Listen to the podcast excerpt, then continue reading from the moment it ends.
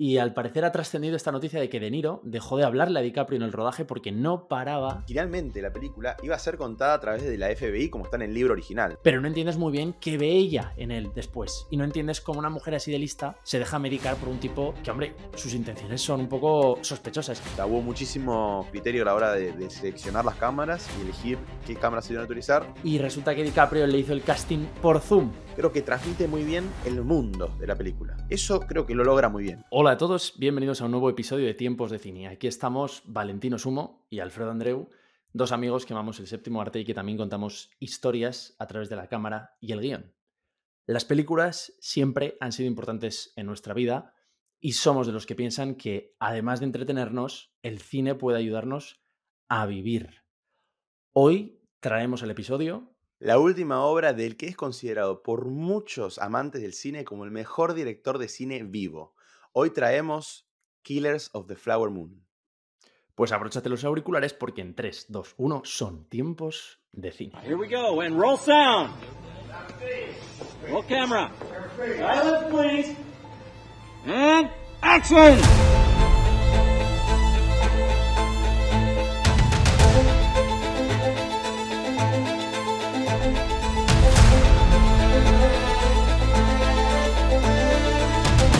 ¿Cómo estás, Freddy? ¿Todo bien?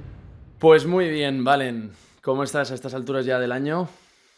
Y bien, bien, acá cerrando el año, eh, muy contento con el año. ¿Vos cómo, cómo te sentís? ¿Te sentís como realizado? ¿Tenés muchas expectativas para el próximo? Sí, bueno, eh, ahora estaba haciendo un poco, esta semana es como la semana de pensar qué es lo que mejor te ha funcionado en el año, cómo ha ido todo eso y demás, toda esta, toda esta cosa mental. Y un poco planificar el año que viene.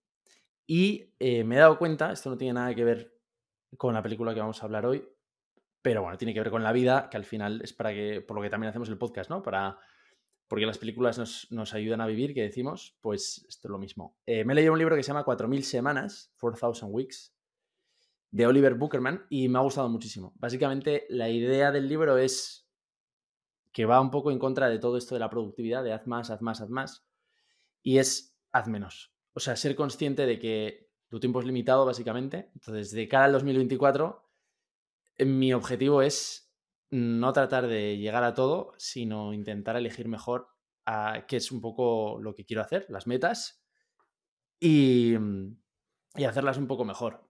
Esta es mi. Así empezamos hoy, de fuertes.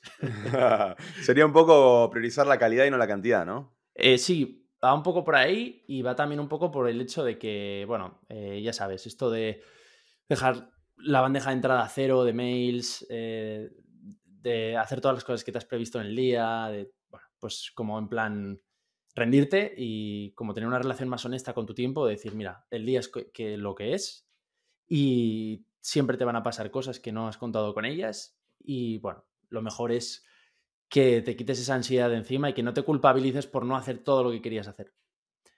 Está muy bien, la verdad es que el libro es muy interesante, sobre todo porque ya te digo, te desmonta un poco esta idea que mm, tenemos mucho a día de hoy, yo creo, de, productividad, de, bueno, pues de, hacer más, de usar cada minuto de tu día, que tú y yo sabemos un poco de eso, porque a veces estamos ahí dándole vueltas al episodio, al programa, al, con el programa con el que lo grabamos.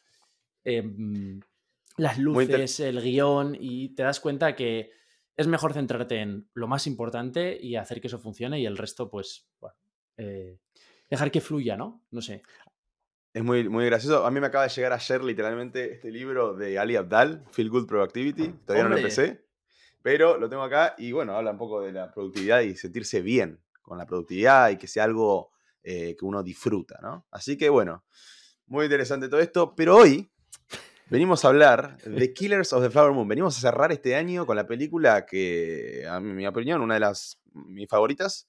Así que muy interesante y obviamente advertimos a toda la audiencia que vamos a hablar de cosas muy interesantes como datos técnicos y la cinematografía, datos curiosos acerca de cosas que sucedieron durante el rodaje eh, y antes del rodaje y a su vez eh, para que todo esto suceda, le tenemos que advertir que va a haber spoilers. Así que vamos a hablar de todo lo que sucede, vamos a spoilear Probablemente muchos ya la vieron porque ya pasaron unas semanas desde que salió, pero tenemos que advertirles por si acaso que alguno no la haya visto y la quiera ver antes de escucharnos.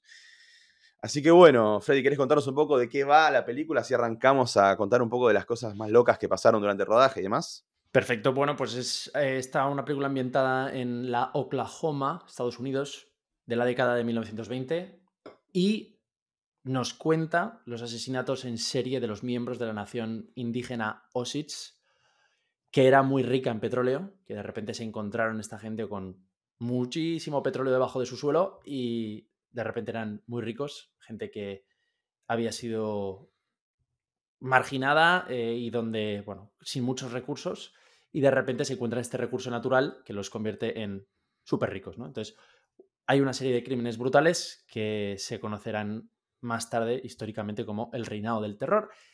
Y Scorsese, después de su última película, ha centrado el tiro en contar esta historia porque nunca antes había contado esta historia de los Osage. Claro. Y muy interesante historia, ¿no? Y aparte con un cast espectacular, de DiCaprio, De Niro, tenemos a Lily Gladstone, que no es muy conocida, por lo menos no lo era hasta hoy, hasta ahora, o por lo menos yo no la conocía, pero eh, hay datos muy curiosos, interesantes acerca de ellos, cómo llegaron a la película, qué pasó durante la película, improvisaciones y cosas y demás. Pero antes, hay un dato que es muy conocido acerca de la película, de, este guion de Killers of the Flower Moon, que, bueno, originalmente la película iba a ser contada a través de la FBI, como está en el libro original. El libro original habla de cómo se crea la FBI, cómo avanza en esta investigación de los, de los asesinatos en esta comunidad Osage, ¿no? Pero a Scorsese, y creo que también a DiCaprio tuvo participación en esta decisión, dijeron, no, esto de contarlo a través del lado de la FBI está muy crillado, ya está hecho, está en el libro, para que nosotros podamos contar la historia bien, hay que contarla desde adentro. Y eligieron que DiCaprio haga de Ernest, ¿no? Este hombre americano que se enamora o fuerza el enamoramiento con una de las mujeres de esta comunidad para poder meterse en esta mafia, podríamos decir, junto con el personaje hace de Niro, de William, eh, para empezar a robarles de alguna forma y asesinarlos a, eh, a la familia de esta, de esta comunidad, ¿no? Y es mucho más interesante verlos desde este punto de vista, porque decían, lo que, lo que la FBI quiso hacer y por qué lo hizo y por qué eh, quiso investigar, es obvio, o sea, todos entendemos las razones detrás de la investigación de la FBI. Ahora no entendemos bien del todo cómo funcionaba la psiquis o por qué le pasaba realmente a Ernest y tampoco al final, después de verla, creo que queda tan claro qué es lo que realmente le pasaba, si él... Es como que queda la mezcla y es muchísimo más interesante verlo desde ese punto de vista, entonces reescribieron el guion y hicieron la película desde el punto de vista ahora de Ernest obviamente también de Molly, que es eh, la, interpretada por Lily Gladstone, y también tenemos muy, eh, como un personaje de los principales a Robert De Niro, que hace de William Kinghale, ¿no? muy interesante este cambio que tuvieron que hacer, esta reestructuración de guion, para que la película cobre otro tono, otra narrativa y sea un poquito más interesante a la hora de, verlo como espectador y entender qué es lo que sucedió, ¿no? O sea que básicamente cambiaron el protagonista y cambiaron el enfoque del libro, ¿no? Entiendo que el libro es lo que tú dices, que se ha centrado más en las investigaciones y eh, ahora entiendo, ahora que dices esto, entiendo lo que decía Scorsese de que en un momento dado se dieron cuenta de que no querían convertirse en una película, no querían hacer una película de quién lo hizo, sino que más bien se dieron cuenta que están haciendo una película de quién no lo hizo. Sí, lo escuché, lo escuché por algún lado, sí. Lo había escuchado y no lo había entendido del todo, creo que Ahora lo estoy conectando con lo que has dicho y tiene sentido. Claro, sí, es, es, muy interesante porque aparte, bueno, lo vamos a ir hablando ¿no? más adelante también de cómo se nos va dando la información, ¿no? No sabemos bien quién está detrás, quién no, al principio no entendemos bien quiénes son cómplices y quién no, y a medida que vamos avanzando es donde vamos entendiendo quién lo hizo y quién no lo hizo, ¿no? Hablando de lo que estabas diciendo recién.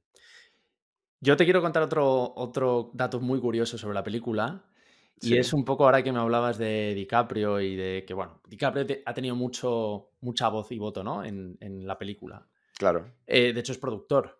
Aparece como productor, ¿no? De la película, creo. Si no me equivoco, sí, ahora te lo confirmo. Pero contame bueno, qué sucedió. Como cualquier estrella de Hollywood, eh, tiene muchísimo poder, obviamente, en, en las decisiones de la película. En este caso, de los productores y del director, de Scorsese. Pero, eh, claro, todas estas cosas que proponía DiCaprio no sabemos muy bien si siempre son bienvenidas o no. Y al parecer ha trascendido esta noticia de que De Niro dejó de hablarle a DiCaprio en el rodaje porque no paraba de sugerir cosas nuevas y de querer improvisar en todas las secuencias. Entonces, hay una secuencia que Robert De Niro, el personaje de Robert De Niro, le está azotando al personaje de DiCaprio y, mm, a, Ernest Buchart, ¿no? Como que tú ya lo has dicho. Y entonces, pues bueno, eh, digamos que no le sale bien, termina en desastre, una cosa que, un, plan que tiene. Entonces su tío, que es William King Hale, lo disciplina con un castigo y, em, entonces eh, hace que se incline y lo golpea repetidamente en la espalda con una paleta de madera, ¿no? Bueno, pues eh, el director de fotografía de la película, que es Rodrigo Prieto, al parecer le, dijo a, la revista Insider que De Niro en realidad estaba pegando a DiCaprio en el set. Y que mm, aunque tenía algo de relleno, porque estas cosas siempre se suelen hacer, obviamente, obviamente, con algo de seguridad y intentando falsear delante de la cámara, ¿no? Em, cheating the shot, ¿no? Eh, intentando que parezca lo que realmente no, no es y nunca sucede. Pero eh, resulta que en este caso parece que hubo algo, hubo algo. Y aunque tenía algo de relleno en el culo de DiCaprio, se puede decir que De Niro realmente lo, lo golpeaba con fuerza. Y Prieto, que era el director de fotografía, que obviamente estaba muy pendiente del plano, de lo que se estaba rodando en la cámara, pues estaba dando cuenta que, claro, eh, ya sabes lo que es esto, ¿no? Repetir, repetir, una toma, otra, vuelve a hacerlo, otra vez. Y que, mm, y que él recuerda verlo y decir, uff, eso, eso duele. Y tal vez está... Mm, no lo sé, ¿eh? lo estoy conectando yo, pero lo dejo un poco a... Un poco en la cabeza, ¿no? De, cada uno, el decir, bueno, estaba canalizando De Niro algo más, eh, estaba además de actuando, canalizando la frustración por lo pesado que era DiCaprio en el set, que estaba todo el día sugiriendo cosas nuevas, queriendo improvisar, cambiar cosas de guion sobre la marcha, Mm, y, al parecer, pues Corsese luego en alguna entrevista ha dicho que es verdad que él y De Niro alguna vez se irritaban por, por, estas, por esto de DiCaprio de querer improvisar continuamente. Y de vez en cuando dice, Bob y yo nos mirábamos y poníamos los ojos en blanco, dice el cineasta. Y, mm, y entonces muchas veces le decíamos a DiCaprio, no necesitas ese diálogo que te acabas de inventar. Eh, ¿Cómo lo ves? Nada, es muy interesante. Eh, ahí lo confirmé y sí, él era productor ejecutivo también de la mm. película. Creo que en la mayoría de las películas en las que él figura, ya siendo DiCaprio, él también funciona como productor ejecutivo. Pero sí, es muy interesante porque además la dinámica, yo me imagino, ¿no? Estaba pensando mientras me contabas todo esto, que en realidad De Niro nace junto con Scorsese, ¿no? Que empiezan a hacer, empieza con Mean Streets, hacen, eh, hacen primero Taxi Drive, bueno, como que nace, eh, De Niro nace de Scorsese un poco, ¿no? De las películas de Scorsese. Y quién es el que también pone a DiCaprio en, otro nivel, también es Scorsese, ¿no? Y, de hecho, De Niro trae a DiCaprio a Scorsese. O sea, actúa en una película y le dice a, Scorsese, che, mirá que DiCaprio es un actor. Bueno, luego, con el correr de los años y el diario del lunes, ya sabemos que ambos son hoy ya hitos actorales, son figuras, estrellas, etcétera. Eh, pero bueno, no sé cómo. Es muy gracioso imaginar, ¿no? ¿Cómo será la dinámica? ¿Cómo será la relación entre ellos? Entre la estrella, primera estrella de Scorsese, o sea, De Niro, y la segunda estrella de Scorsese, que es DiCaprio, ¿no? Que en la que hicieron tantas películas, tanto DiCaprio, o sea, Scorsese hizo un montón de películas con DiCaprio y un montón de películas con De Niro. Sí. Y, y hoy, y después pensaba, ¿no? No hay una nueva estrella porque ahora Scorsese con los años está haciendo todas películas de grandes, de gente grande, ¿no? No tenemos un joven como en Gangs of New York, por ejemplo. Tenemos, todo, tenemos The Irishman, toda gente grande, retirada, tenemos en... O bueno, o los rejuvenecía con CGI, pero no está poniendo nuevas estrellas. Pero lo que me refiero es, qué, qué interesante, ¿no? Esto de la relación. Y evidentemente pareciera, por lo que estamos escuchando, como que Scorsese y De Niro tienen un poco más de conexión, pensemos que son del mismo barrio de Nueva York, entonces hmm. quizás ahí hay un poco más de conexión que con DiCaprio, que también creo, si no me equivoco, es de Nueva York, pero bueno, es más joven, otra generación, entonces quizás eh, sea, sea distinta la relación. Pero bueno, entre esas improvisaciones que hizo DiCaprio, yo te quiero contar una en particular que quedó, quedó y le gustó, y de hecho Scorsese estaba contento porque ahí es donde vio la dinámica que tenía eh, la relación de, o sea, la pareja, ¿no? De, Lily Gladstone, que hacía de Molly, y la de Ernest, que es la de DiCaprio. Que es cuando están en el auto y ella dice algo en idioma Osage, y él le dice, ah, eso debe significar eh, diablo guapo, o dice handsome devil. Ah, sí. eso sí, fue una improvisación que se le ocurrió a DiCaprio y se ve que gustó. eh, Molly se rió de verdad, le causó gracia, dice genuinamente, y quedó. Eso es algo que queda. es decir, eh, creo que está, en- está en el tráiler, en algunos trailers. Y, y bueno, fue una de las improvisaciones que tuvo DiCaprio, que evidentemente esa fue aprobada por Scorsese y bueno, y De Niro, si es que estaba ahí. así que, así que sí, es muy interesante esto de la improvisación y de que, bueno, debe ser también uno cuando ya es una estrella, es un actor como DiCaprio, se debe sentir quizás más con la. Y además productor ejecutivo, ¿no? Con la del derecho de, de proponer ideas y, y debe ser, no, no sé si qué tan fácil debe ser como, para- como director tener a una figura como DiCaprio que a su vez es productor ejecutivo tratando Total. de meterte cosas. Total, no lo sé. Es, a eso es a lo que iba, ¿no? Que al final todas estas decisiones vienen también con un precio y que hay muchísimos actores famosos y actrices famosas que no dan problemas y que se caracterizan. De hecho, una de las cosas que, que los directores, directoras más valoran de trabajar con este tipo de actores, actrices, es básicamente que se ponen a disposición de la película y en general mm, hacen lo que... O sea, digamos que el periodo de crear viene antes de la película, hablar mucho con los actores, saber qué película quieres hacer, quién es el personaje, de de dónde viene, qué le pasa, sus motivaciones, trabajar eso. Pero luego ya en rodaje es como, bueno, en rodaje tiene que fluir porque el tiempo es oro. Entonces, claro, esto de que un actor tan famoso, con tanto peso en la película, que encima, obviamente, es productor, claro, es que no le puedes callar la boca, ¿no? Pero es que si tiene muchas ideas y quiere proponer cosas, pero mira, no sabía que eso del coche con Lily Gladstone lo había improvisado y, y está claro que habrá muchos momentos así en la película porque las interpretaciones están, están muy bien trabajadas, los dos están fenomenalmente bien, son muy creíbles en los personajes, tanto DiCaprio como Lily Gladstone. Que por cierto, sobre Lily habías dicho antes que no la tenías muy fichada de antes. Y, mm, y realmente es que nadie lo tenemos muy fichada de antes. Sí que había aparecido en buenas películas, pero claro, este salto imagino que le habrá cambiado de carrera, ¿no? ¿Qué puedes Total. contar sobre eso? Sí, es que ella, antes de ser elegida para esta película, estaba considerando cambiar de carrera. Y iba a hacer un- una. Se iba a inscribir a un curso de análisis de datos. Cuando dice, según ¿Qué el dato que tengo, que recibió un mail de, para hacer el casting de Scorsese. Sí. O sea, increíble. Imagínate estar pensando, bueno, no. Al final, bueno, esto de la actuación no, no funciona. Me voy a mandar a hacer un curso de análisis de datos y bueno, probaré suerte en otro lado. Y de golpe te un mail para aparecer en una película de Scorsese. Bueno, tuvo la suerte, quizás podemos decir, de que la película se trata acerca de los Osage y ya. No sé si vendrá, tiene origen de los Osage o algo así. Entonces, bueno, tuvo esa fortuna que, bueno, se alinearon los planetas y recibió el mail y ahí estuvo. ¿Cómo fue que hizo el proceso, eh, o sea, del casting? Pues claro, yo no sabía tanto de eso. Me ha, me ha hecho gracia esto de que estuviera a punto de, de dejarlo todo por los datos. Menos mal que no lo hizo. Pero bueno, eh, mucha gente en el mundo audiovisual, tú y yo lo sabemos, es- muchas veces la incertidumbre es devastadora y, y estás a punto de, de mandarlo todo a la mierda y ponerte a hacer pan. Y, mm, y esto de, de Lily Gladstone eh, lo estuve investigando yo también un poco, el proceso del casting, porque resulta que el proceso por el que la eligieron no es un proceso normal.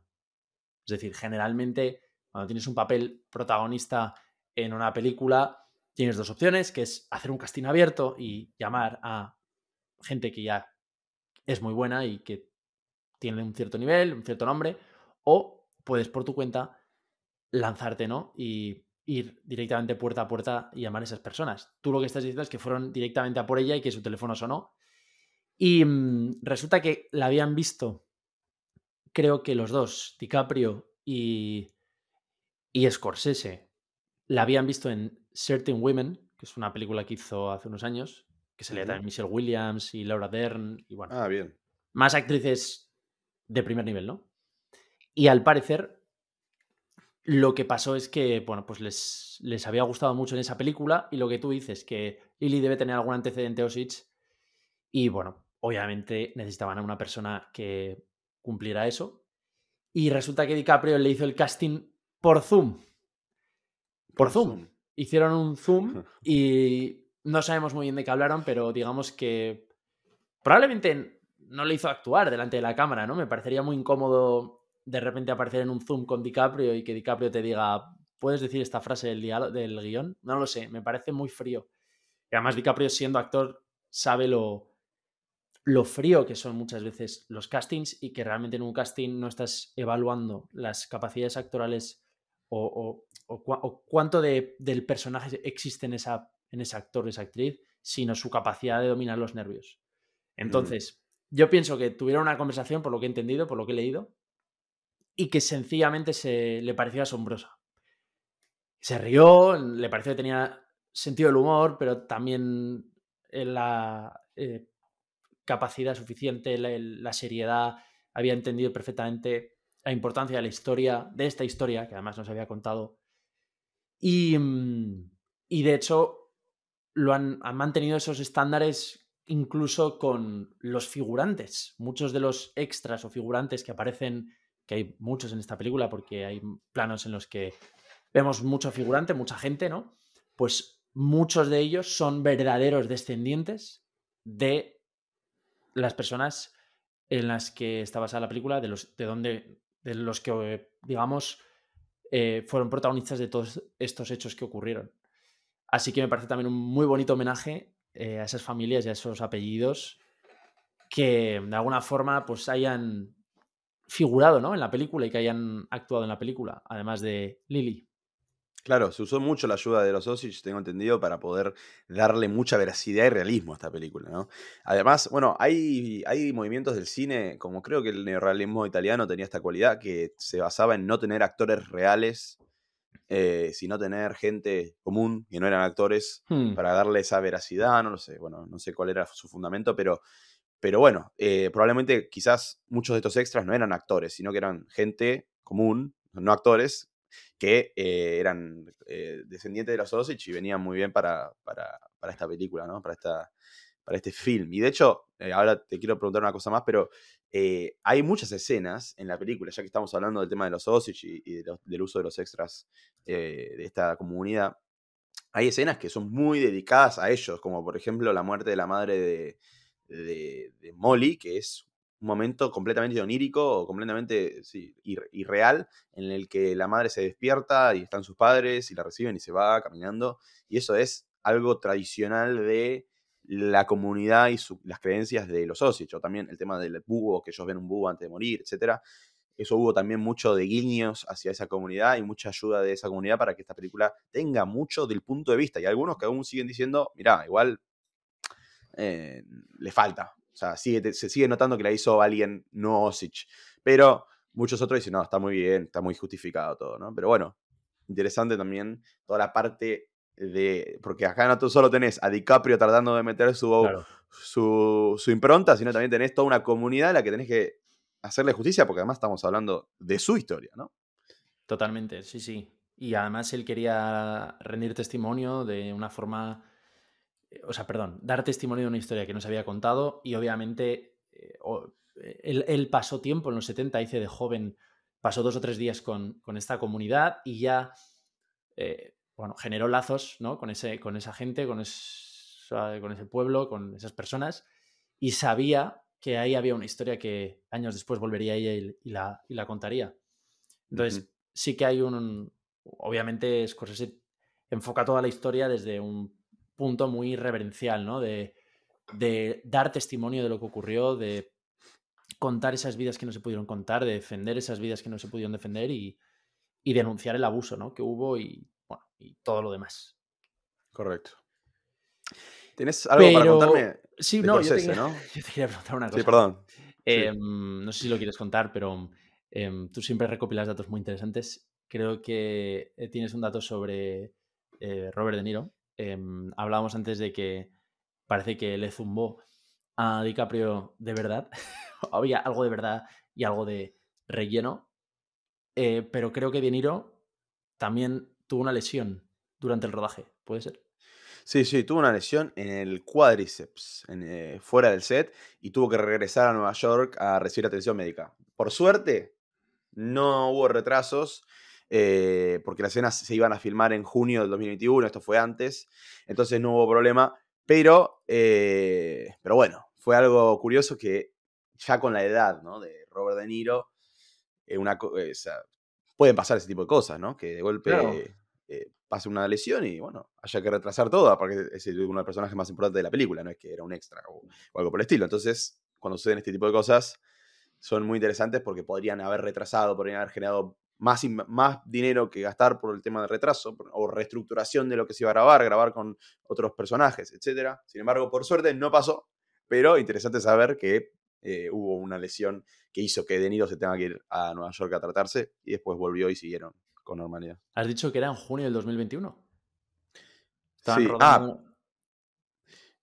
eh, a ver, déjame ver que lo voy a leer el, bien la fuente, porque en mayo 13 De Niro tuvo esta, esta, esta... Era por claro. curiosidad, ¿eh? saber más o menos cuándo se rodó, porque sé que han sido casi 70 días de rodaje, pero no, no sabía si había sido primera mitad del 22, segunda mitad del 22.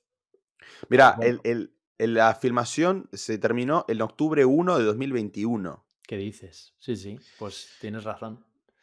Sí. Tienes razón. en mayo tuvo la lesión, en junio arrancaron a grabar las escenas de De Niro y en octubre 1 terminó toda la, grabación, o sea, fue el rap de la, del rodaje. O sea, que tuvieron todo... Películas tan grandes que, que, tardan desde que se rodean hasta que salen en el cine, ¿verdad? Y hablamos de ellas un montón.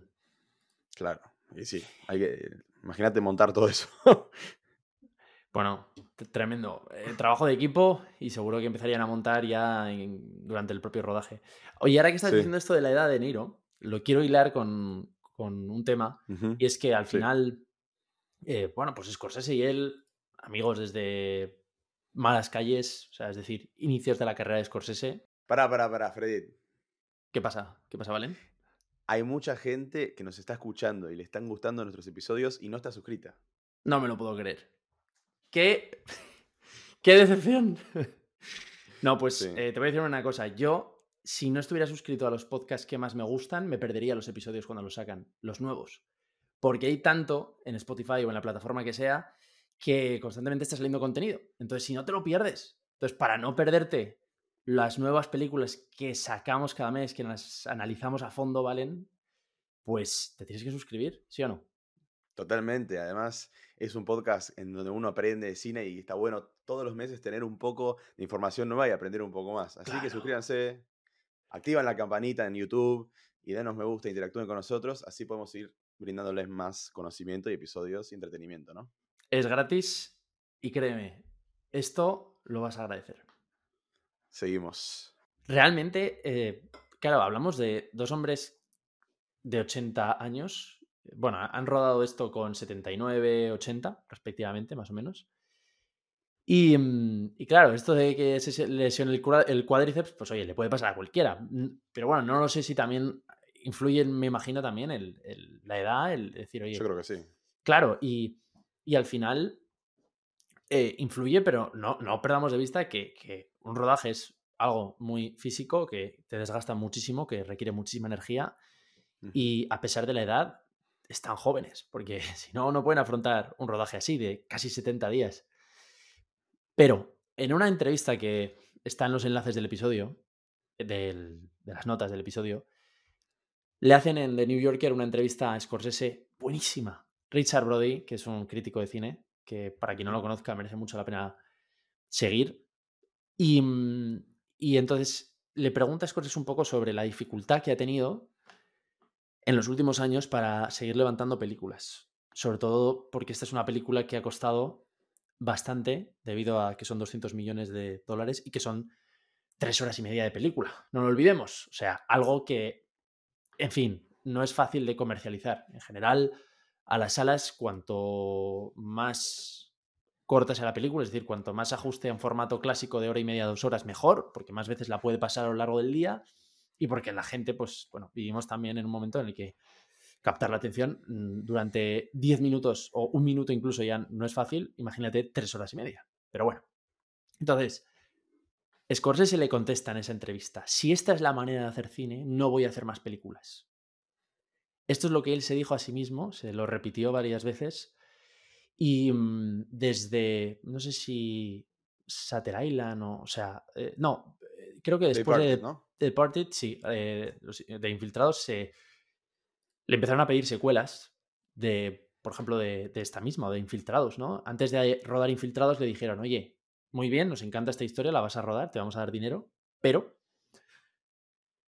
mm, Creo que era Warner Bros., de hecho, ¿no? Bueno, eh, el final tienen que vivir los dos, porque si no, no podemos hacer una secuela. Y él se la sudaba la secuela y dijo, yo quiero hacer la película que quiero hacer y en esta película mueren los dos, punto. Entonces, eso es solo un ejemplo de todas las negociaciones a brazo partido que Scorsese ha tenido que vivir en los últimos 10, 15 años de su vida, en los que le han puesto muy difícil hacer algo que no sea, pues esto, o franquicias, o secuelas, o... Y, y básicamente esto es lo que quería traer aquí, ¿no? Eh, Este corte de la entrevista que dice que, que desde entonces ha sido independiente la forma en que has ido haciendo las películas, en que las has ido financiando, mm, desde Satter Island, básicamente. Y el tipo que dice que me cuidó, el CEO de Paramount Pictures, Brad Gray, en- eh, bueno, pues le dijo, le dijo, o sea, se fue, se fue, porque es- ese era el, digamos, el, el quien, quien estaba un poco cuidando de Scorsese, ¿no? Em, cuidando de que se protegiera la visión de Scorsese, de que tuviera libertad creativa absoluta, ¿no? Y que no se le pusieran las cosas tan difíciles, pero de repente se marchó, no sé qué le pasó a Brad Gray, desapareció, el CEO de Paramount Pictures, y eh, luego falleció, y desde entonces dice que ha sido horroroso y que mm, ya no hay espacio para que haga películas a través de los estudios de esa manera, como antes. Pero al final los hechos contradicen sus palabras. Él dice, claro, podría ser para alguien que quiera hacer cine, pero yo estaba leyendo esa entrevista y digo, vale, a ver qué cuenta un poco de, del, del panorama, ¿no? Es decir, una persona que tiene la carrera de Scorsese, que es considerado por muchos, no solo otros directores, todos, o sea, toda la gente de la industria, incluso gente fuera de la industria, los críticos, todo el mundo venera a Scorsese. Todo el mundo sabe que Scorsese es de esos directores vivos que son. van a pasar a la historia. O sea, que, que ya están Sí. en la historia. Y mm, claro, alguien con una carrera así. Alguien con una carrera así, tú piensas, cada vez que se le ocurra algo nuevo, o sea, una nueva idea para hacer una película, eh, le traerán el dinero en carretilla, le pondrán todo facilidades, no le cuestionarán nada. ¿Cómo le vas a cuestionar algo a alguien que ya ha probado una y otra vez? Pues que se le da muy bien hacer su trabajo. Pues me sorprendió mucho esto que cuenta en la entrevista porque viene a decir que no, que para él sigue siendo dificilísimo, que sigue siendo muy complicado encontrar aliados en ese camino que entiendan que entiendan su forma de hacer cine, su forma de escribir guiones, su forma de no hacer concesiones fáciles al espectador, sino de contar las historias como hay que contarlas, sin, sin estar pensando en complacer o en alargarlas en secuelas, porque son comercialmente rentables. Entonces, esta, digamos, esta habilidad de Scorsese que siempre ha tenido, ¿no? A diferencia de Spielberg, de, de ser innegociable con el producto, de decir, oye, yo soy fiel a esto y me da igual si esto mete más gente en la sala o no, o no les mete. Esta, es, esta historia es así y tiene que contarse así. Pero luego pienso, joder, o sea, me desanimaría mucho leer, eh, escuchar eso, de decir, joder, un tío que lo tiene todo y le cuesta tanto levantar películas.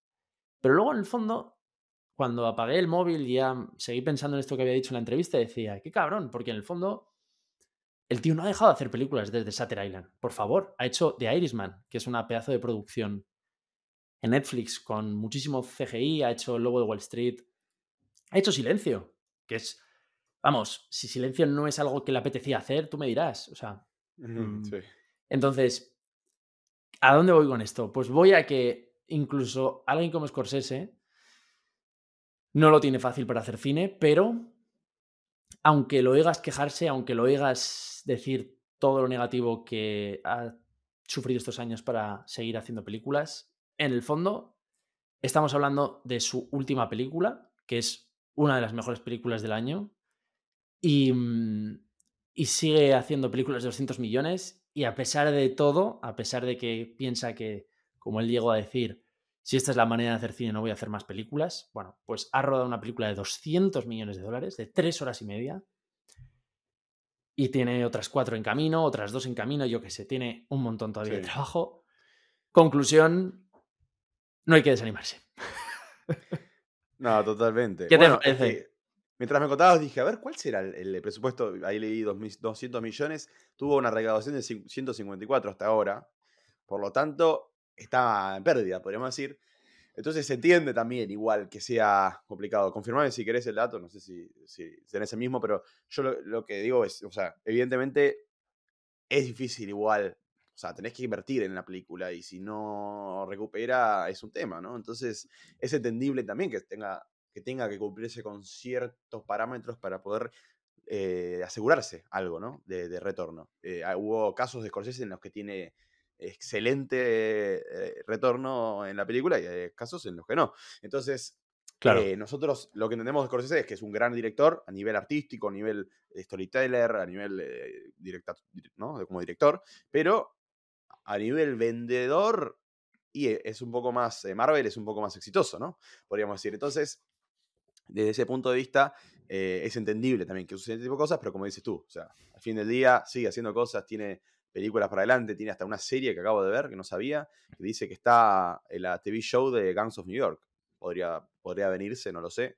Eh, pero, mm, pero bueno, es muy interesante, sí, todo esto que vos estás comentando. Y bueno, al final del día, Scorsese va a quedar en la historia, como tú dices. Y eh, bueno, puede ser que se le esté complicando un poco, pero, pero bueno, sigue haciendo. Sigue, Sí, sigue sí. deleitándonos con sus películas. Y tranquilo, porque como decís vos, Silence. O sea, una película que no, no- a mí me aburrió y amo a Scorsese. O sea que eh, seguramente no fue una película que los, que los estudios estaban muy interesados en hacer y seguramente es algo que él empujó más que nadie. También era larga, ¿no? Silence.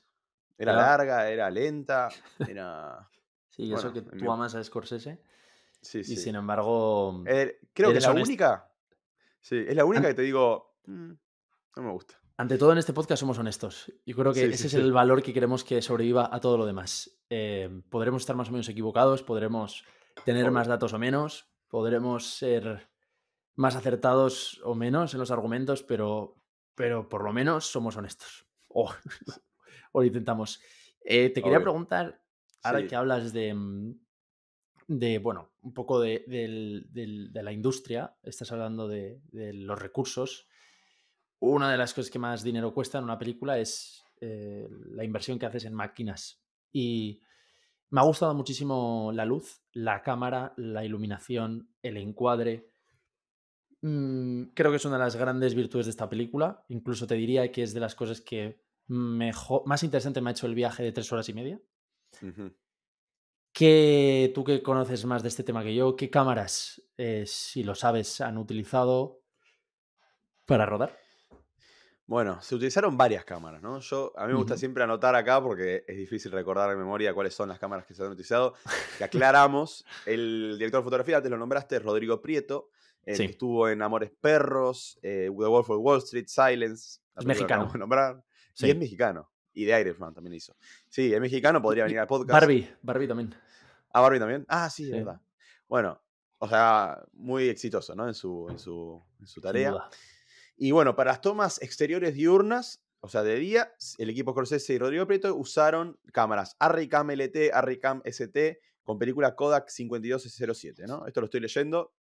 Y eh, para las secuencias nocturnas usaron la Kodak 5219 y a su vez usaron la cámara digital de Sony para cuando había más, menos luz. Así que utilizaron varias cámaras y también hubo cámaras que se utilizaron para momentos especiales, como por ejemplo en- cuando había un momento de noticias, se utilizó la cámara que se utilizaba en ese momento en las noticias en esa época. También usó- hicieron mucho modificación de lentes para generar una fotografía distinta, una óptica distinta en la película.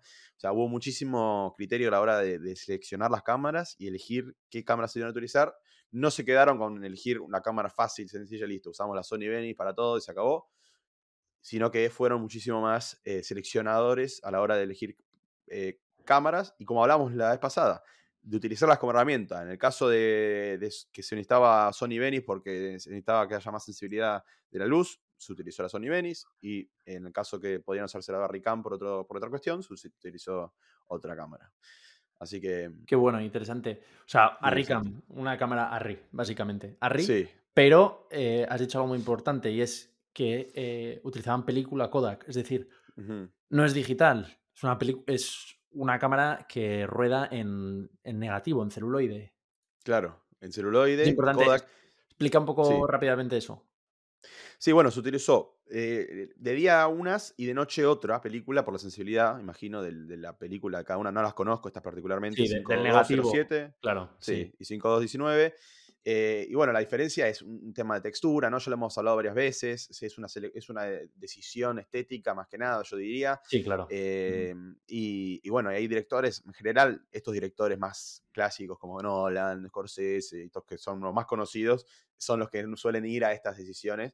eh, ¿no? O sea, yo una vez tuve la- el placer de rodar una película de así en, en un corto en, en este eh, ¿Sí? film. Ah, pues mira, te ¿Con lo iba a preguntar. Te iba a preguntar si alguna vez habías rodado en. Sí. En ¿Cómo se dice? En, en negativo, en película, en celuloide. Yo fui asistente directo- de dirección ese- en ese rodaje, no, no dirigí yo, pero, bueno. pero era- me acuerdo que fue, era todo un tema porque tenías que estar calculando los tiempos de, las- de las duraciones de las tomas, porque tenías que calcular sí. el rollo y el, lo, el costo del rollo, o sea, después hacer el cambio del rollo en, en una, caps- en una bolsa para que no se vea, la, no- la luz no afecte y no queme la película, ¿no? Porque él es muy sensible a la luz, por lo tanto, si vos filmás y después eh, descubrís el rollo al sol, se pierde todo lo que filmaste. Entonces, Claro, se vela. Sí, sí, sí, claro. Claro. Entonces requiere de eh, toda una técnica y también el cinematógrafo, o sea, el, el- el director de fotografía con el, viste, todo calculando, todo con el, no me sale ahora el nombre, el aparato para, para medir la luz. eh, Fotómetro. todo- el- no, eh, sí, creo que sí, se llama así. Bueno, Bueno, sí. hay varios también. Hay unos que, que sirve para medir la luz desde lejos, otros que lo pones y calculas la luz desde ahí. Bueno, todos esos cálculos, porque estás grabando en film, es diferente. Obviamente teníamos un visor y a su vez la cámara podía tener una cámara dentro que podía mostrarte lo que estaba viendo la cámara para poder tener monitores, porque si no, no tendríamos monitores. No, toda una tecnología que es costosa, difícil, pesado. O sea, no es lo más fácil, digamos. Lo más fácil hubiese sido usar la Sony Venice. Claro, o te sea, ahorras. Claro, te ahorras. eh, que también la usaron, has dicho, ¿no?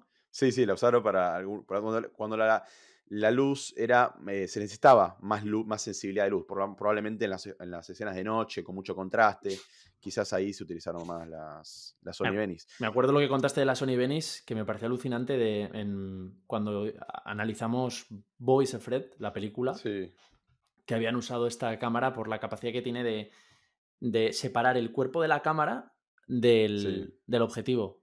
Entonces, Correcto. claro, que puedes, puedes, te quitas ese, te ahorras ese espacio y te puedes meter en espacios muy pequeños, ¿no? Entre la cámara y el actor. Sí. Muy interesante. y también se había usado en Top Gun, en los aviones había puesto un par de, Ah, es verdad. de lentes, o sea, de sensores lentes y después las cámaras, y la cámara, no sé, en otra parte del avión, digamos. ¿También has rodado con. Sony Venice? No, nunca. ¿Tú? En- no, que va, pero está en, en auge, ¿no? Es una cámara que se está usando mucho, no tiene mucho tiempo, pero veo que está muy presente. Mm. Bueno, Sony estaba metiéndose muy bien en el mercado de las cámaras y todo eso, así que... sí, muy sí. interesante esto de que se haya rodado en celuloide la mayor parte de la película, pero que hayan utilizado una cámara digital también para según qué momentos. Em, Y no, y muy- no sé si recordás ese, perdón, ese plano Sí, sí. de la, del petróleo volando que está en el tráiler, que es muy lindo también. Eh, a cámara lenta, precioso, sí. Sí, dice que fue filmado con una cámara Phantom a 700 cuadros por segundo para capturar esa sensación ¿no? de, de cámara lenta y muy lenta. A 700 cuadros por segundo, ¿no? Bueno, no conozco Que la cámara, pero mm, que normalmente es. Sí, perdón. Normalmente se filma de cámara lenta, eh, si- no sé, la cámara que tengo yo, por ejemplo, eh, 120 frames por, se- eh, por segundo. Entonces, eh, Sí, no- ralentizas ahí. 700 es mucha cámara lenta, está buenísimo, o sea, te permite que sea muy lento. Sí, como muy fluido, ¿no? Saca, dispara muchísimas fotos por, Por por unidad de tiempo, claro, por segundo, y al final lo que tienes es un movimiento como en los deportes, ¿no? Eh, muy lento, pero claro, sacas unos detalles y, claro, detienes tanto el tiempo. Sí, sí, sí. sí. Y esa, esa escena es muy poderosa porque tienes además la música de Robert Robertson, ¿no? Eh, que es así como muy de percusión. Y Mm. mu- muy de Osits, muy de esa nación, ¿no? Que suena un poco a. te mete mu- mucho en su mundo con esos 700 frames eh, por segundo, que es que te, te para el tiempo. Es que te para el tiempo. Eso es lo bueno del cine, ¿no? El saber usar Sí. eso también es muy Scorsese, ¿no? La cámara lenta la ha usado toda la vida. Sí, y, sí, y tiene esa capacidad de tener el tiempo, de fijarte más, de. eh, no sé, tiene un, un flow, ¿no? Cuando hace eso y. eh, que, te, que te capta muchísimo la atención. Me gusta muchísimo porque además es- está un poco deteniendo la atención en algo fundamental, ¿no? Que es cuando están descubriendo el petróleo, que es- les está cambiando la vida a esta gente, ¿no? Y es muy chulo. Sí, sí, sí. Em, tenía esa cabra contarme algo acerca Bueno, de Prieto, ¿no? Bueno, siguiendo, siguiendo un poco lo que estabas diciendo, no sabía qué cámaras habían usado, pero, pero resulta que eh, eh, de cámaras no lo sabía, pero de lentes algo había investigado. ¿Por qué? Bueno, me llamó mucho la atención el aspecto que tiene la película, que es como de otra época. Y Prieto, director de fotografía, le pidió al fabricante de las lentes, de los objetivos de las cámaras, que hiciera una excepción, porque generalmente tú vas a, bueno, una empresa, ¿no? Una casa de alquiler que se llama y tú les alquilas el equipo, les alquilas las cámaras, las lentes.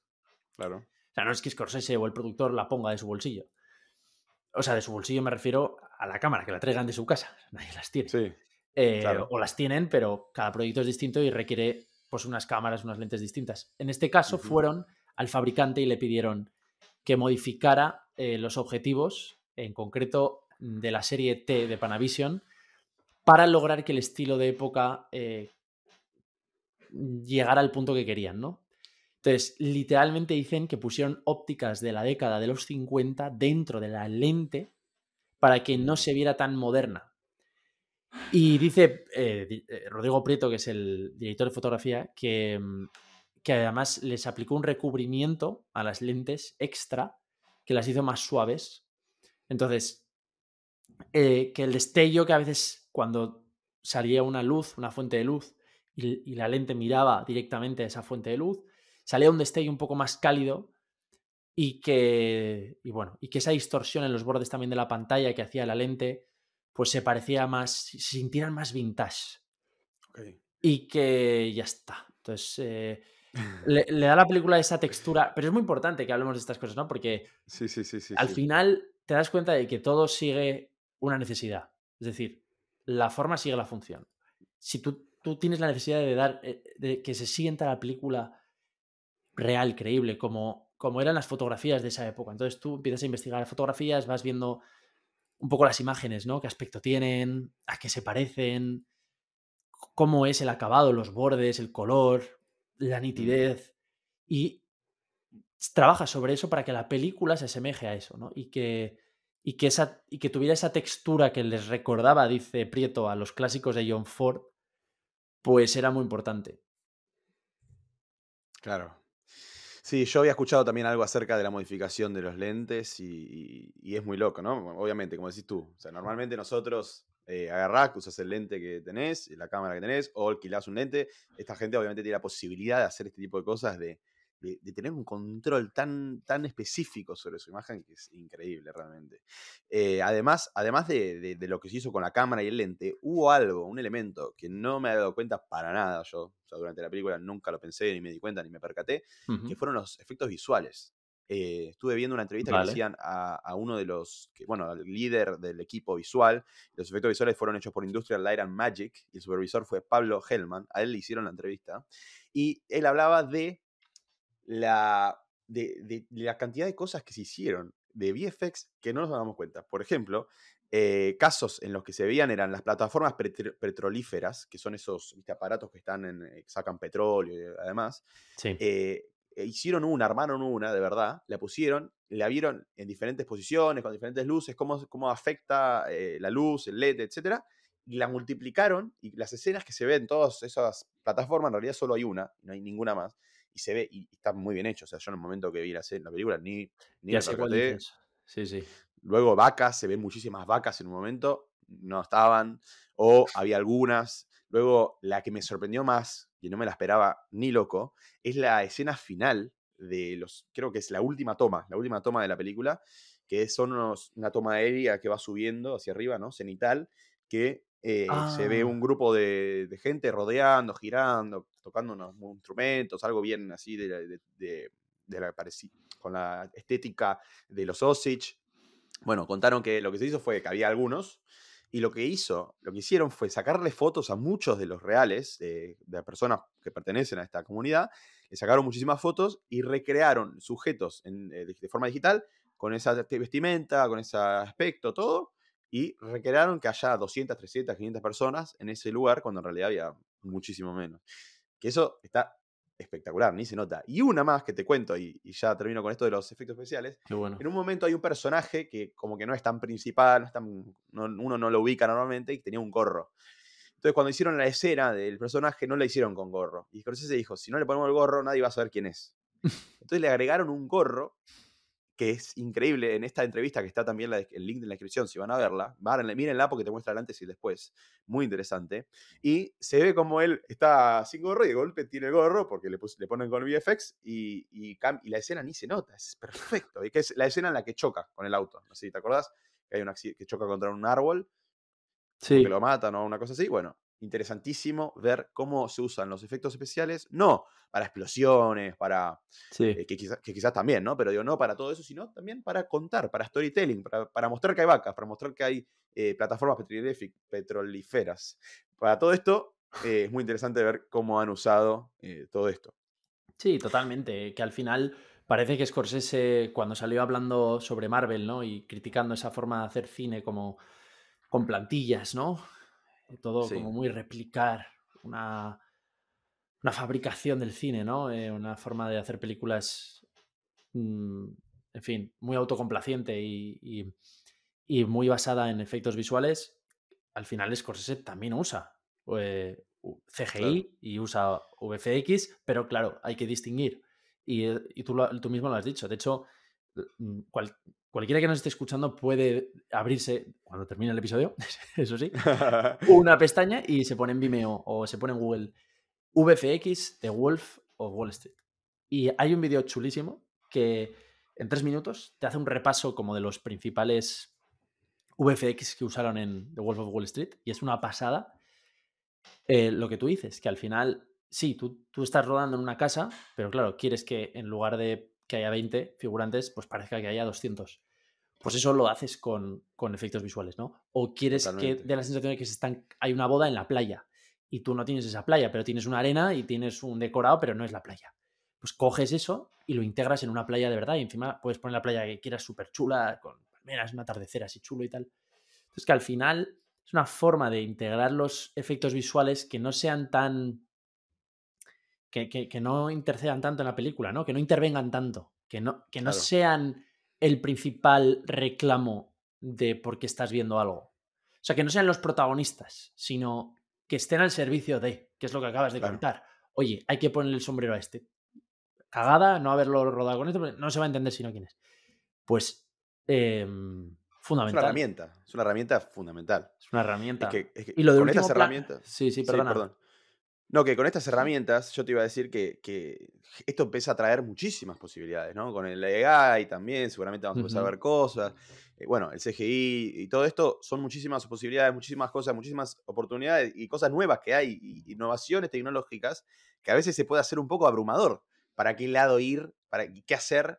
y qué decisiones tomar, qué planos se hacen, hacemos planos, que tantas, tantas posibilidades aéreas con CGI. Entonces, Scorsese creo que tiene algo, ¿no? Habla un poco de eso, ¿no? De qué, qué es lo que hay que hacer a la hora de pensar la película, imaginar la película, ¿no? Cuando hay tantas posibilidades. Totalmente. No sabía lo del plano ese final, pero ya sé cuál dices, que es muy bonito, además termina eh, justo después de que haya hecho Scorsese el cameo, ¿no? Que él mismo aparece hablando en ese teatrillo de, la radio. Y mm, me, he olvidado y me pareció brutal la cantidad de, extras que, que, hay en ese plano y ahora que te escucho decir que eran eh, que se apoya un poco en efectos visuales, pues lo, lo, puedo entender, ¿no? Porque hay un montón. Aunque se les ve desde arriba, no entiendo por qué tanta necesidad de crear una copia digital de ellos, ¿no? Como si fuera un videojuego, quieres decir. O sea, que los recrearon virtualmente. supongo, que poner a gente ahí, ¿no? Imagino. Bueno, sí, más barato en el, el seguro de, una película de 150 a 200 millones, claro. Claro. Sí. no, sí, sí. Y, también debe tener que pagar seguro por cada persona, por cada extra ese día, pagar o sea, el transporte. Claro, Todos los costos que tiene, más cuando es una. O sea, nosotros capaz tenemos la posibilidad de decir a un amigo, che, venís, te, pago el, catering y listo. En cambio, ellos tienen toda la, burocracia encima cada vez que contratan a alguien, imagino. Tienes toda la razón. Pues te ahorras todo eso, que no es poco, desde luego. Sí, sí, sí, imagino. Em, así que bueno. Eh, finalmente, no sé si querés contar algo más acerca de lo técnico, acerca de, la, de, de, esa parte de la edición de los planos. Si no, podemos ir.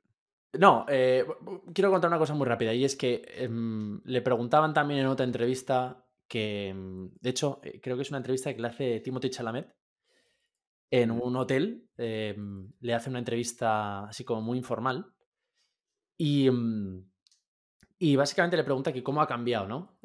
La forma en que él trabaja la película, es decir, cómo se la imagina y cómo la va diseñando, ¿no? Cómo va diseñando los planos, cómo qué herramientas usa. Ahora que hablabas de las herramientas, ¿no? Estamos hablando del CGI, bueno, pues todo esto cuando Scorsese empezó era de una forma y ha cambiado muchísimo, ¿no? Con los años. Y me pareció muy interesante porque digo, a ver qué dice, a ver qué responde, ¿sabes? Porque es verdad, yo, o sea, es abrumador la cantidad de cosas que hay. Hemos hablado de la Sony Venice, de la Ricam, de las lentes, pero es que luego hay Steadicam, hay grúa, hay, hay crane, hay de todo. O sea, hay un montón de cosas, hay un montón de aplicaciones para hacer un guion técnico, para hacer un storyboard. Y al final, la respuesta de Scorsese me parece muy reveladora, porque dice, go to the basics. Dice, al final, yo mm, no me pierdo entre toda la cantidad de opciones que hay a nivel de tecnología. Yo al final voy a lo básico, es decir, white lens, es decir, gran angular, plano medio o plano largo. O sea, o lente larga. Y dice, y luego piensa el movimiento de la cámara. ¿Qué, qué, movimiento está haciendo la cámara, no? Pero a lo que primero voy es este plano que tiene que coger. Tiene que coger mucho, por lo tanto tengo que hacer un, gran angular. Tiene que recoger menos y puedo hacer un, uno medio. O tiene que achacar el. Eh, aplanar el fondo con respecto al primer plano y necesito hacer un. y necesito meter una lente larga. Y luego ya eh, dice, después de esa decisión, ya decido si la cámara se va a mover y cómo se va a mover. Entonces, que al final dice el 80% de las innovaciones tecnológicas que ha habido a lo largo de toda su carrera, que él ha visto cómo han ido apareciendo, claro. que no las necesita. Que Scorsese sí puede usar el CGI puntualmente, como decimos, porque está al servicio de la historia, pero que al final yo me lo imagino diciendo, vale, escena 2, eh, Ernest está en la barbería, entonces, ¿dónde pongo la cámara? Pues quiero que el personaje esté amenazado en esta escena porque entran los polis, se lo van a llevar, entonces voy a colocar la cámara para que se vea la entrada de ellos y así no la tengo que mover mucho. Entonces me tengo que poner a, su derecha para que se vea la puerta detrás, me voy a poner un poquito por encima de la línea de los ojos para transmitir esa sensación de amenaza. Em, y luego, conforme vayan entrando, ya si eso voy moviendo y me voy quedando solamente con eh, los dos personajes, ¿no? El del, primer poli que entra y el de él. No sé, me pareció muy interesante, ¿no crees? Esto de, oye, al final no hay que perderse tanto en todas estas decisiones o en todas estas herramientas. Hay muchos juguetes a día de hoy para hacer cine y mm, muchas opciones. Ve algo así es como muy relajador escuchar que Scorsese dice, bueno, vamos a lo básico. O sea, plano medio, plano Es como, porque uno también le pasa, dice, bueno, a la hora de hacer algo, ¿no? Una producción. Hay tantas posibilidades, tantas opciones que decís, ¿por dónde apunto? ¿Por dónde voy? Bueno, vamos a lo básico. Está bueno eso, ¿no? Porque pensemos que el cine, estaba pensando mientras comentabas todo esto, tiene muy poco tiempo. O sea, nace en 1895 la primera filmación que se hace Luego en 1915 tenemos una de las primeras películas más parecidas a lo que conocemos y recién aparece Scorsese en el 1970 haciendo sus primeras películas y estamos a 2023 y ahora casi 24, ¿no? Estamos hablando de poco más de 100 años, o sea, es un arte muy nuevo. O sea, parece viejo porque nosotros, o sea, medimos mucho la historia en los últimos 100 años, ¿no? Pero en realidad, a nivel histórico, realmente no tiene tiempo el cine. Entonces, Scorsese vivió la mayoría de todas estas innovaciones. Él arrancó en 1970 y agarró el boom de los 2000 de la tecnología y agarró todo lo nuevo, todo lo nuevo, todo lo nuevo y está llegando a ver la inteligencia artificial. O sea, debe ser abrumador también para una persona que viene arrancando desde el agarrar la cámara eh, con, el, con el celuloide y salir a filmar así con eso, ¿viste? Entonces, Exacto, sí. Que esta persona diga, bueno, vamos a lo básico, ¿no? Siendo Scorsese, siendo quién es, también a mí me genera cierta, bueno, está bueno, o sea, vamos a lo básico y después vemos si podemos meter algo más o no, pero es muy, muy interesante esta, esta mm. reflexión que hace. Sí, sí, sí, sí. Así que, bueno, no sé, yo creo que podríamos ir cerrando, se nos está pasando un poco más de la hora. Esta película es larga, tres horas y media, por lo tanto hay mucho para hablar. Obviamente nos quedan muchísimas cosas afuera. Pero bueno, querría capaz escuchar un poco tu, tu, tu reflexión, tus sensaciones generales acerca de la película, más un poco de opinión y, de filosofía, ¿no? Detrás de, la, sensación que te genera. No sé qué tienes para contar acerca de eso. Yo quiero también escuchar tu opinión. Eh, yo, ya lo sabes, lo hemos hablado y, voy a ser, lo hemos dicho muchas veces, honesto. No puedo decir que me aburra, pero tampoco puedo decir que me haya entusiasmado muchísimo. Me quedo en algo entre medias. Y te voy a explicar, ¿vale? Voy a, voy a intentar argumentar esto más o menos rápido. Cada vez tengo más claro, ¿vale? En que una película es un ejercicio de concisión. Es decir, que debes elegir qué quieres contar y simplificar al máximo todas las ideas que te sugiere la historia. Entonces, tienes que entender cuál es la esencia de esa historia que tanto te mueve y ceñirte a contar eso solamente. Al igual que eh, yo pienso que una serie de televisión es un ejercicio de extensión, una película es un ejercicio de limitación. Entonces, si no hubiera escuchado eso que has dicho de Scorsese y DiCaprio hablando de, bueno, ¿Cuál es el corazón de esta historia? Vamos a hacer que el corazón de esta historia no sea la investigación, sino la historia de amor entre ella y él. Pues yo, sinceramente, no me hubiera dado cuenta de eso. No me hubiera dado tanta cuenta. O no me hubiera dicho mucho al ver la película. No me hubiera llevado ahí tanto. Entonces, me estoy dando cuenta de que lo que hace funcionar, sobre todo me estoy dando cuenta al escribir, ¿eh? O sea, cuando escribes guion y, y, lo, y lo llevas y te dan feedback, personas que no te conocen de nada y te explican qué les ha funcionado, qué no, empiezas a entender también mejor por qué los guiones, o sea, cómo funcionan los guiones por dentro y qué les hace funcionar mejor y qué no les hace funcionar tanto. Entonces, que lo que hace funcionar las películas es el grado de conexión que tú tengas con ellas como espectador. Y para conectar, primero necesitas entender. Es decir, para que tú te puedas enganchar, necesitas entender algo. No necesariamente a un nivel consciente, ojo porque las películas son emoción y muchas veces tú sientes antes de comprender por qué algo te ha hecho sentir así. Pero si has tenido que percibirlo primero de alguna manera y para eso la información se te ha tenido que presentar de una forma clara. De una forma clara me refiero a una forma secuencial o lógica, de alguna manera. Tus sentidos han tenido que captar algo, han tenido que entender claramente algo para poder reaccionar ante eso. Y me he dado cuenta que muchas veces la razón por la que una película falla es decir, no conecta, es porque no se entiende algo crucial. O no se entiende la motivación de los personajes, o no se entiende del todo bien por qué actúan así, o no se entiende del todo de qué va realmente la historia. Entonces, Killers of the Flower Moon tiene una gran potencia cinematográfica, es lo que hemos estado hablando un poco en el episodio, por la puesta en escena, por las imágenes. Nos pegaríamos más tiempo, desde luego, hablando, y, y tú seguro que tienes muchas ideas sobre esto porque sé que te ha gustado mucho la imagen. Pero hay muchos momentos, quiero volver a la historia y al guion, ¿no? En los que no estoy entendiendo cosas clave entre los dos protagonistas. Entiendo todo lo que pasa en la comunidad Osage, entiendo el abuso que hay, entiendo la manipulación. Pero si lo que quieren es contar la historia de amor entre, entre Ernest y, y ella, que no me acuerdo ahora cómo se llama. Molly. Molly, gracias. Quieren contar que a pesar de todo se querían, ¿no?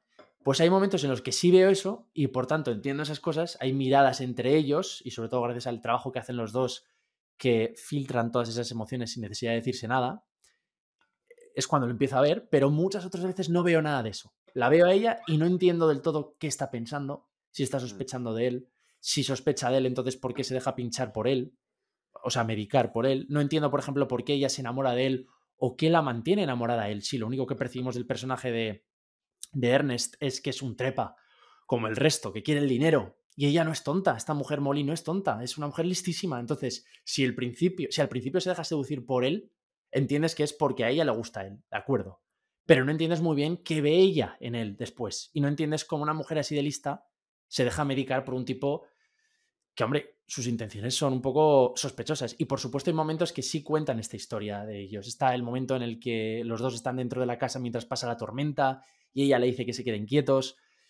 Pero ya está, tienes unas cuantas miradas y ese momento de la casa y poco más. Y quieres hacer una película sobre la historia de amor entre ellos. Pues no me funciona del todo. Es un poco lo que quería decir. Que, no sé. Que quizás quiere abarcar mucho la película. Intenta dar testimonio, rendir homenaje, documentar la escalada de violencia y además contar una historia de amor entre todo eso. Y quizás sea demasiado. No lo sé, Mm. ¿eh? incluso, incluso para Scorsese. Yo ya digo que creo que para conectar al máximo con una película tienes que ser conciso y claro. Y muchas películas siento que fallan en esto, ¿no? Porque tú le preguntas a la mayoría de la gente si le ha gustado Killers of the Flower Moon y no, no, no te van a contestar entusiasmadas eh, por lo general. Eh, y, a- Mm. y sin embargo, estamos comentando cosas que son buenísimas. O sea, esta película no está en la liga del resto de películas que generalmente vemos. Está, está, está a otro nivel, lo sabemos. Por cómo está hecha, por, por todo, por todo. Por el nivel que hay en cada decisión, en cada departamento. Pero, mm, claro, muchas veces las películas quieren abarcar demasiado y no terminamos al final de entender lo suficiente algo o nada como para poder conectar lo suficiente. Y hasta Mm. aquí. Ahora dime tú. Claro, eh, no, me hiciste pensar muchísimo porque venía con una, una idea a, a esta finalización del episodio y con esto que decís va a complementar mucho lo que realmente me, me pasó con esta película. Te quería hacer una pregunta antes rápida, rápida, rápida, que te estaba pensando. Al principio, cuando vos la viste, ¿te apareció esa conversación entre DiCaprio y, y Scorsese explicando acerca de lo que va a tratar la película antes Sí. de que arranque? Sí. Ah, ok, ok, ok. Sí, porque cuando apareció eso dije, qué raro esto. No lo había visto nunca antes, en ninguna película del cine. Me pareció muchísimo, muy raro. Sí. Y me pareció pobre, porque tener que explicarlo antes, no lo sé. Pero bueno, Ahí voy. Hmm. Bueno, y a ti, tú que eres un gran amante de Scorsese, quiero saber tu opinión. sí. Bueno, eh, a mí me pasa que creo que a nivel mundo y explicación del mundo, como vos dijiste, todo lo que pasa con los Osage, la mafia que está pasando ahí, todo eso se entiende, te compenetra. Yo me. Lo que la sensación que me quedó es que estaba dentro de esa comunidad. Yo, yo creo que transmite muy bien el Sí. mundo de la película. Eso Sí. creo que lo logra muy bien. eh, a nivel visual, a nivel con la música, eh, con la- las actuaciones. Molly me parece, o sea, eh, ahora me olvidé el nombre de la actriz. Ella actúa muy Lily. bien. Total. Lily actúa, para mí, no sé, me gusta mucho. De hecho, cuando la escuché después en la entrevista y noté la diferencia entre Molly y Lily, me pareció mejor todavía. Claro. eh, y dije, claro, o sea, eso se me transmitió. O sea, Qué bueno. el mundo se me transmitió con también esas escenas oníricas, como que quedó, quedé adentro de esa, empapado de ese mundo. Ahora, del mundo interno, del mundo de la relación familiar entre, entre ellos, entre, entre De Niro y DiCaprio, que son tío y sobrino, entre Molly y, y- Ernest, que son pareja, y, la- y la familia de ella, como que no me quedó tan claro como decís vos, eh, bien qué es lo que querían, lo que no querían. Eh, De Niro me quedó clarísimo, ¿no? Era un mafioso, era, eh, no me quiero meter en política, pero era el típico político que te promete, te da amor, te da cosas, pero por otro lado te está matando a cambio de poder y dinero, ¿no? Es, Y- ge- es genial ese personaje desde el guion, como está escrito, para que, para Claro. que- lo que acabas de decir, que no sea un villano clara- claramente, sino que eso. Claro, sí. es como un humano, un humano malo, no, pero normal. O sea, el humano malo, el asesino, yo ahora estoy viendo justo Mindhunter, ¿no? O sea, la gente que es mala tiene una parte que es normal o buena o que no parece mala. Y bueno, es, es la realidad, ¿no? Que ese, un- ese De Niro, ese personaje, es un hijo de, hijo de puta que mata gente y todo eso para plata, pero a su vez tiene gestos buenos, ¿no? Tiene como amor.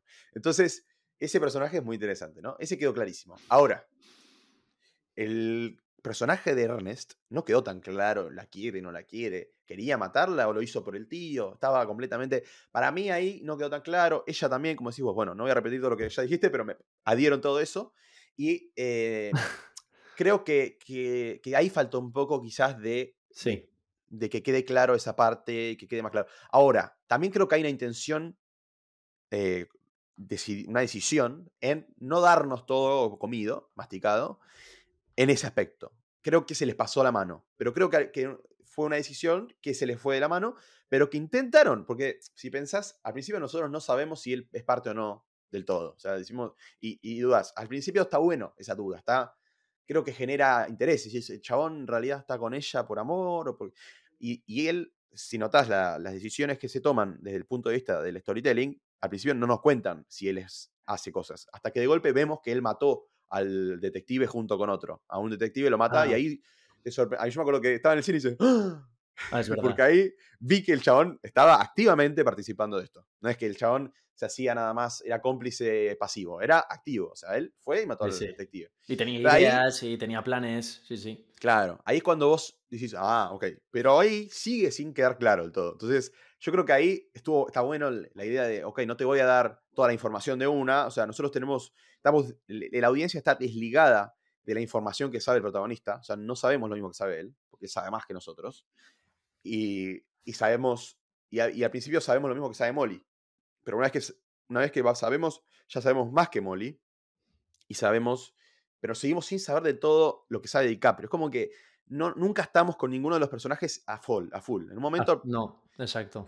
es como que la información se maneja raro y nunca llega a quedar claro el, el- el motivo de DiCaprio. Pero para cerrar el arco del personaje de, de Ernest, lo que me pareció interesante es que él pasa de ser un cordero manejado por el tío, en mi opinión, es, es eso, es un tipo que va y hace lo que dice el tío, eh, enamórate, casate, hace esto, hace lo otro, y va, y va, y va, y va, y va, hasta que se da cuenta que el tío también lo quiso cagar a él, ¿no? Le hizo firmar un papel para cagarlo a él también, y fallece su hija, la de Ernest, y ahí es cuando él hace el cambio, ¿no? Que, la, que mil veces hablamos, ¿no? Que, la película del cine es cambio, ¿no? Y el personaje tiene que tener un cambio.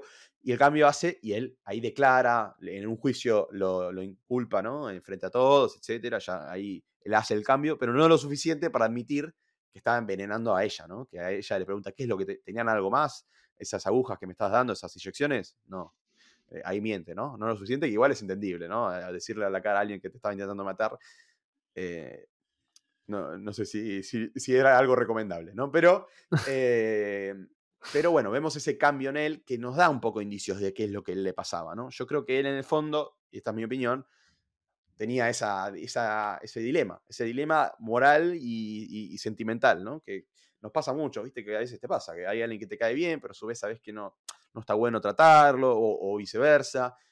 Y, bueno, a veces tenés esos debates, no a ese nivel de matar a alguien o, intentar asesinarlos, pero creo que eso se sintió, esa situación que él la quería, pero a su vez no, y bueno, todo eso.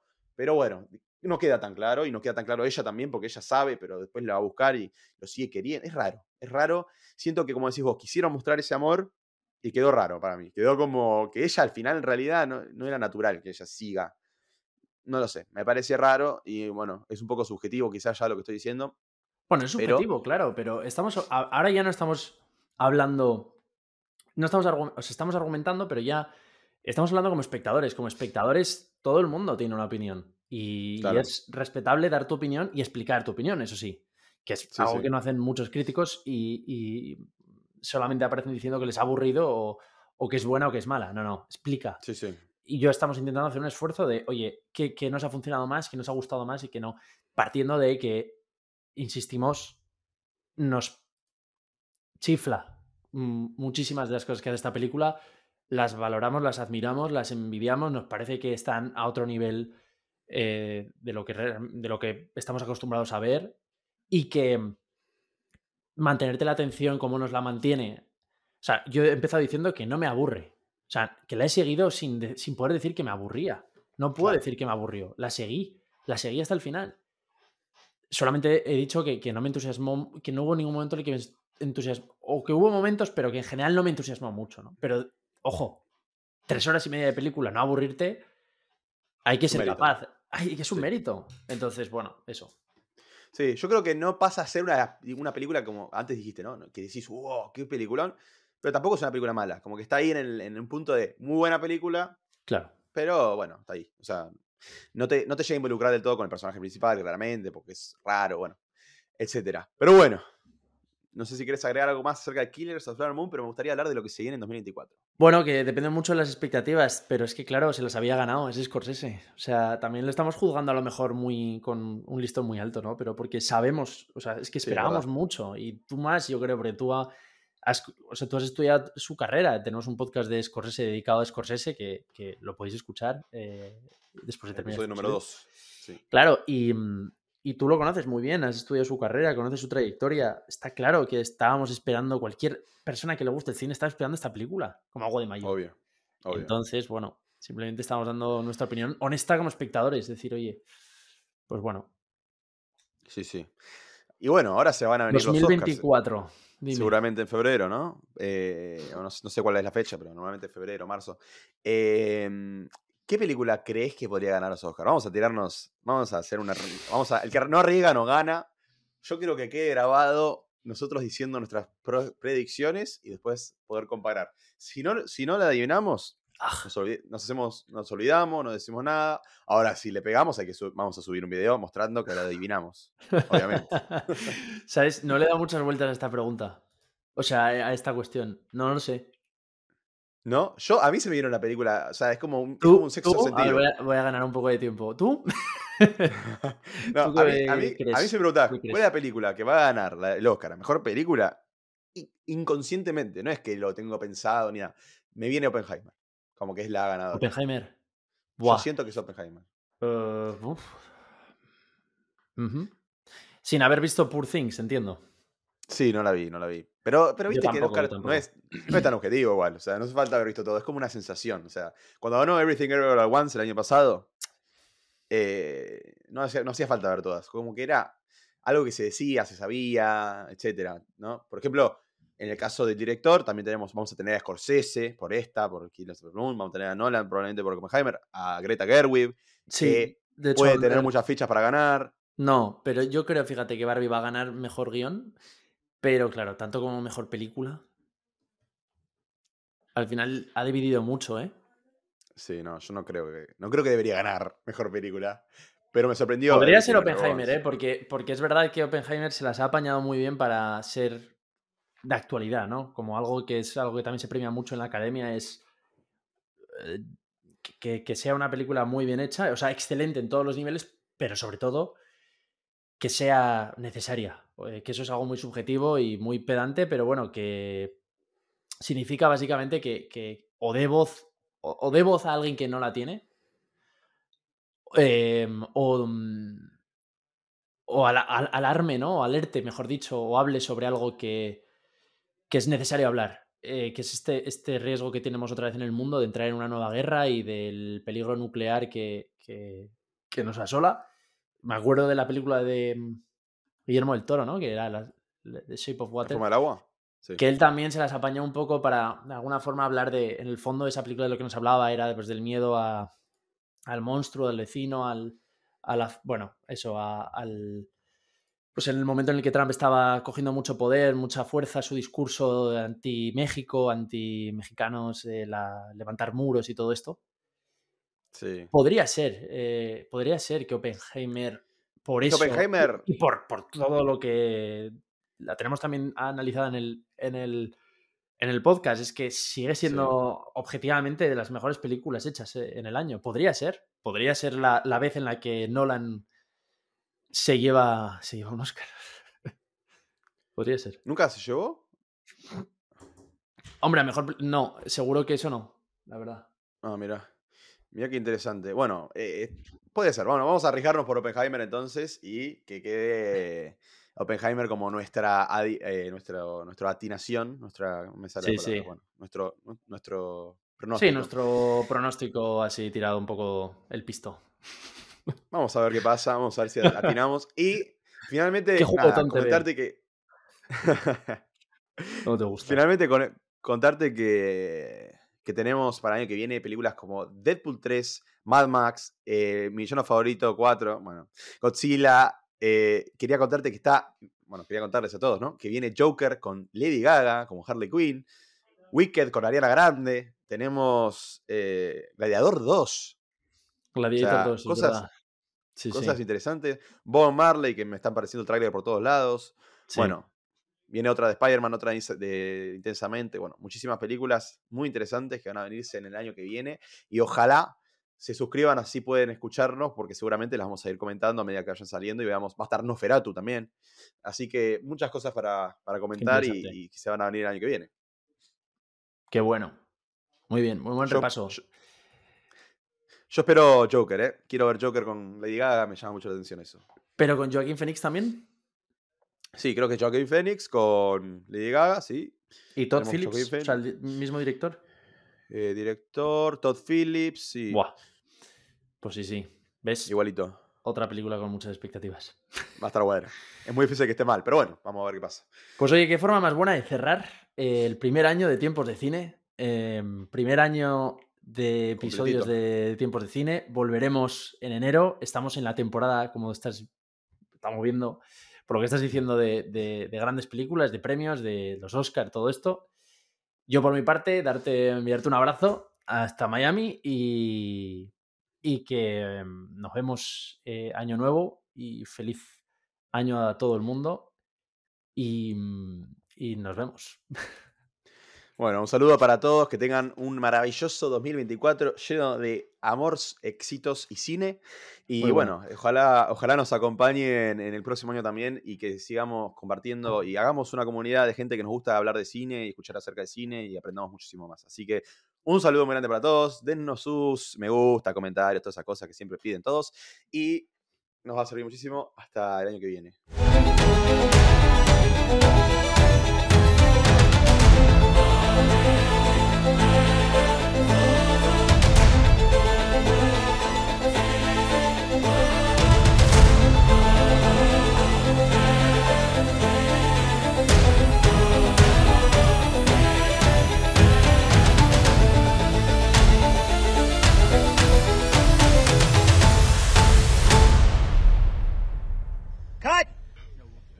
Perfect!